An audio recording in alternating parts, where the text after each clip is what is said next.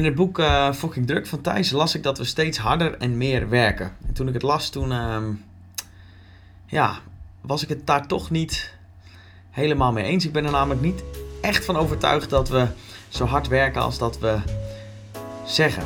En gegeven dat dit waar is, wat natuurlijk helemaal niet zo hoeft te zijn, vraag ik me dan ook direct af hoe dit zich verhoudt tot de hoge eisen die we aan onszelf stellen. Afijn, ik uh, leg het voor aan Thijs, want ik heb eigenlijk ook geen idee. Dit was zijn antwoord. Je stelt um, in het boek um, dat we steeds harder werken. Ja. Ik weet niet of ik het daarmee eens ben. Oké, want? Nou, en dat is echt mijn observatie. Ik heb totaal niet het idee dat mensen hard werken. Als ik om me heen kijk, um, en ook als ik, ik vind mezelf bovengemiddeld gedisciplineerd. Mm -hmm. zeker als ik het afzet tegen de rest. En ik, ik verspil nog echt heel veel tijd op een dag hoor. Dat ik denk van nou, ik kan, zou je echt wel meer kunnen doen. Ja.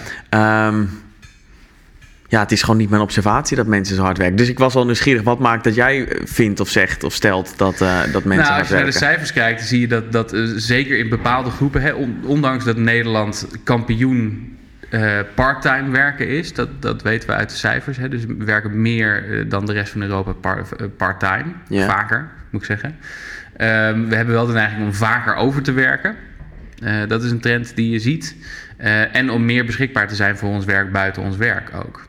Daarmee wil ik niet zeggen dat, dat het betekent dat we al onze tijd nuttig gebruiken. Want dat, voilà. dat ja, er zit een verschil tussen aanwezig zijn en, uh, en productief zijn natuurlijk. Precies, precies. En dat is, het is ook eigenlijk een heel slecht idee volgens mij om, om, om, om mensen die alleen maar een soort van fysiek aanwezig zijn en niet geestelijk aanwezig, toch op hun werk te laten zijn. Ja. Kijk, we weten uit bepaalde onderzoeken, werk, werkgevers vinden dit nooit leuk als ik dit zeg, maar dat het er zijn heel veel, uh, heel veel belovende tests worden nu gedaan met een verkortere werkweek. Bijvoorbeeld moet je niet mensen in plaats van 38 uur, 39 uur, 40 uur, moet je ze niet 35 uur of 32 uur aan het werk zetten.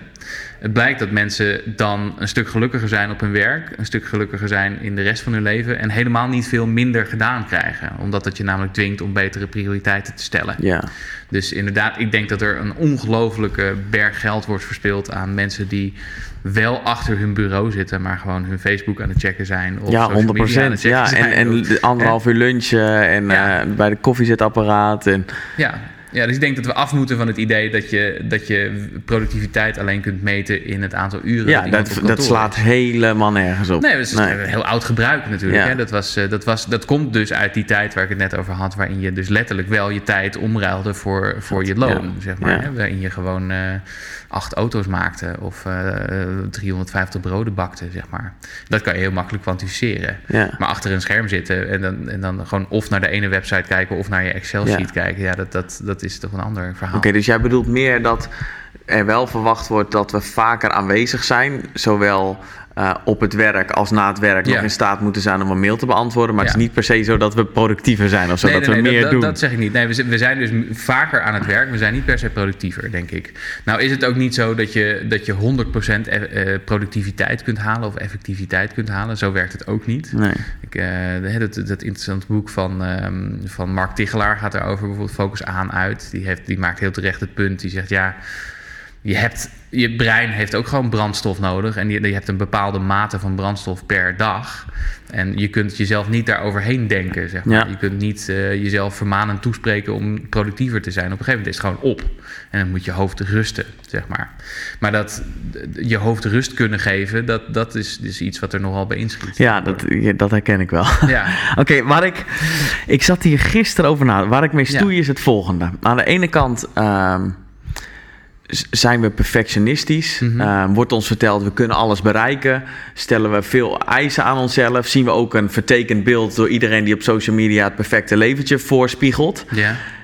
Aan de andere kant um, hebben we bedrijven zoals Netflix, zoals Thuisbezorgd, worden we allemaal dikker, luier, minder gelukkig. Ja.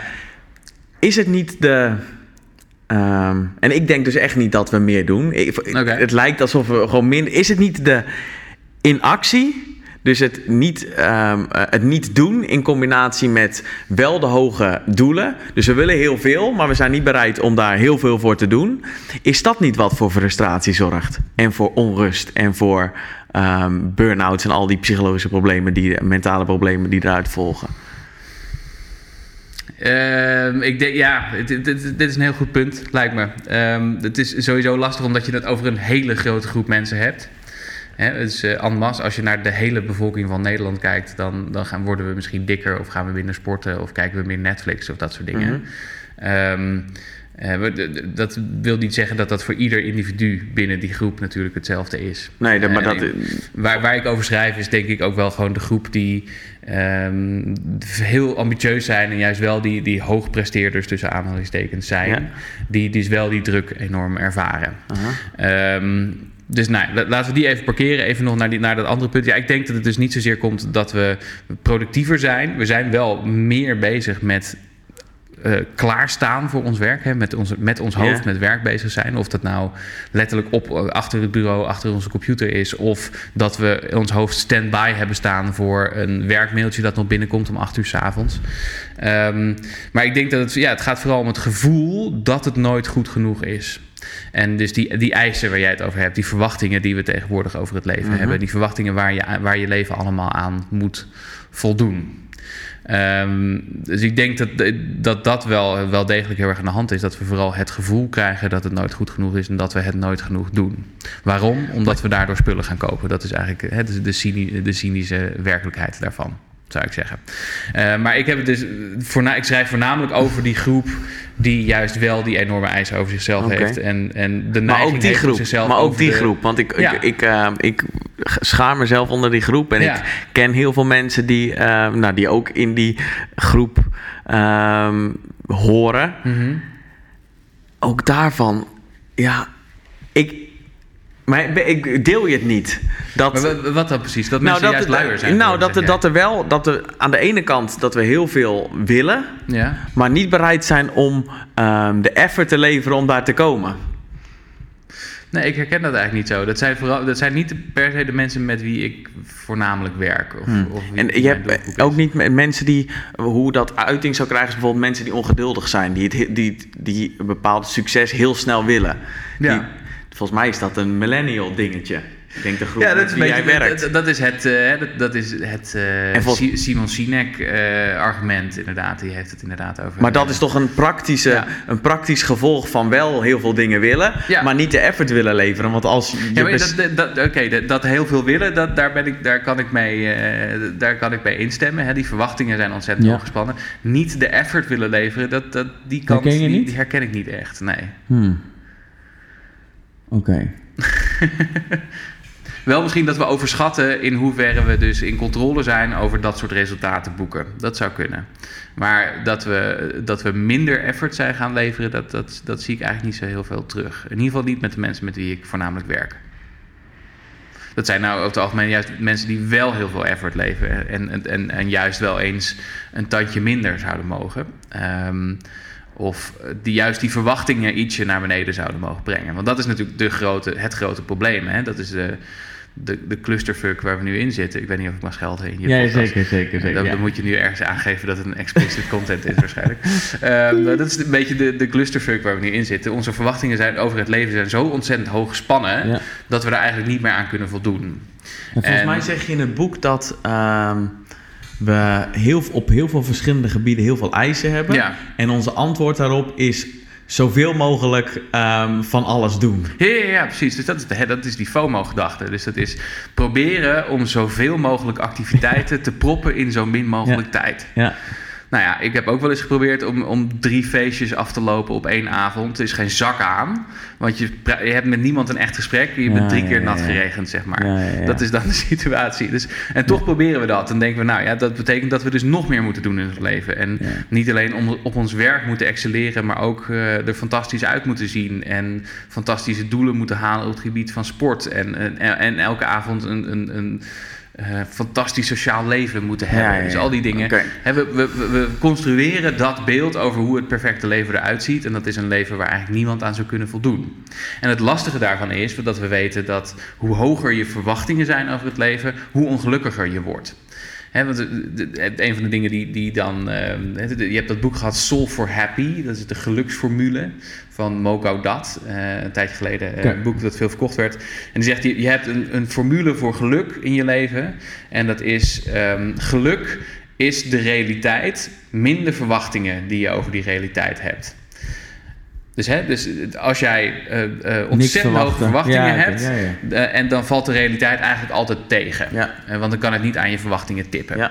Dus als jij ehm, denkt uit al die 300.000 festivals in de zomer precies het goede festival te moeten kiezen, omdat dat het perfecte festival moet zijn, dan kan het best wel eens dat je ervaring tegenvalt, want het perfecte festival bestaat niet. Ja. Ehm, dit, volgens mij noem je dit in het eh, iets wat ik eh, Mhm. inmiddels. Ik, heb dat, ik ben in Vietnam geweest, heb ik dit, dit concept toegepast. Je hebt, Ja. eh, toegepast. Je hebt maximizers en satisficers. Klopt.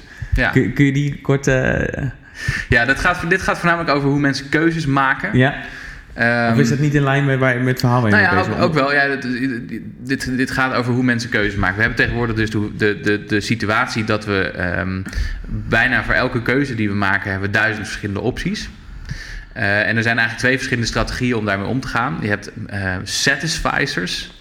En dat zijn mensen die. Het is een bepaalde strategie van een keuze maken. waarin je een bepaalde criteria opstelt. Hè, die auto die ik wil, die moet, eh, moet rood zijn.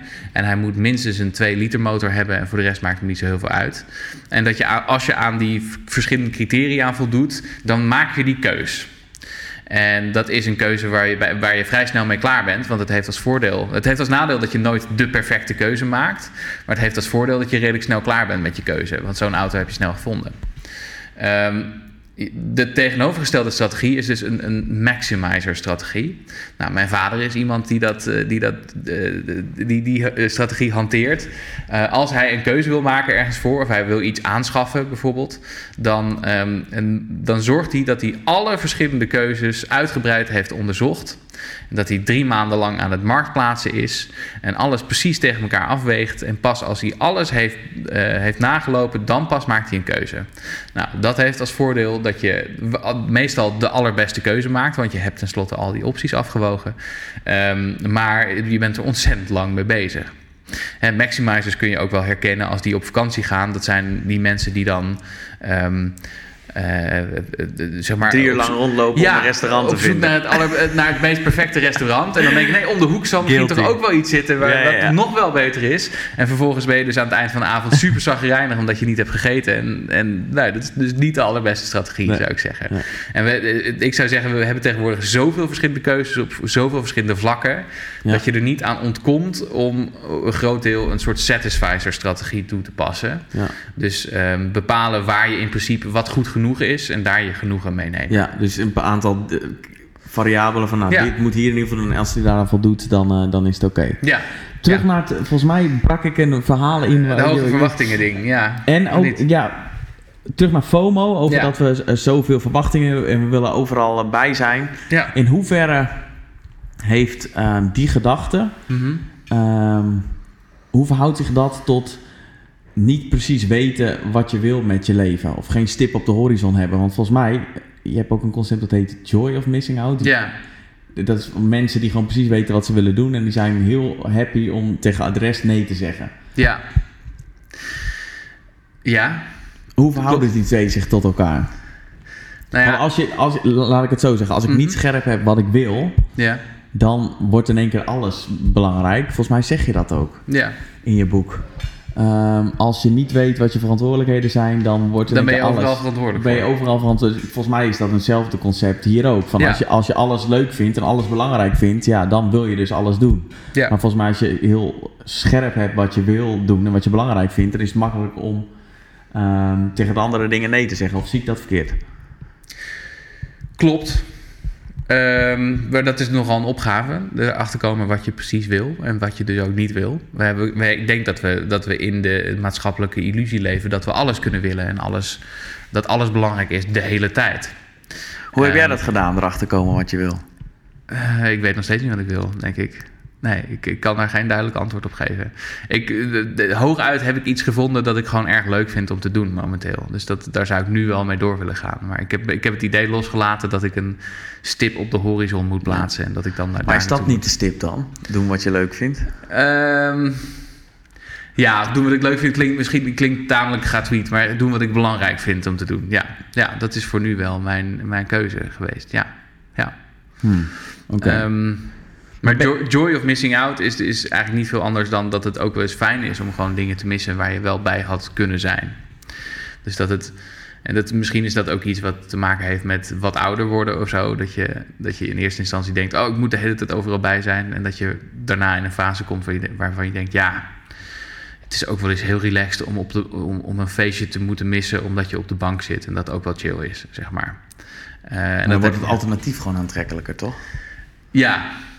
Ja, dat- ja, precies. En dat, het- het- het- dat heeft dus te maken met wat ik net zei, hè, die, die, die FOMO-strategie, met zoveel mogelijk proberen om zoveel mogelijk leven te proppen in zo min mogelijk tijd. Dat is maar een strategie die je, die je niet al te lang volhoudt. Dan hou je misschien een jaartje vol of een paar jaar, maar op een gegeven moment word je daar Mm. gewoon helemaal gek van. Ja. Niet houdbaar gewoon. FOMO Dus niet, is niet een niet duurzame Nee, strategie nee, nee, nee. is het inderdaad.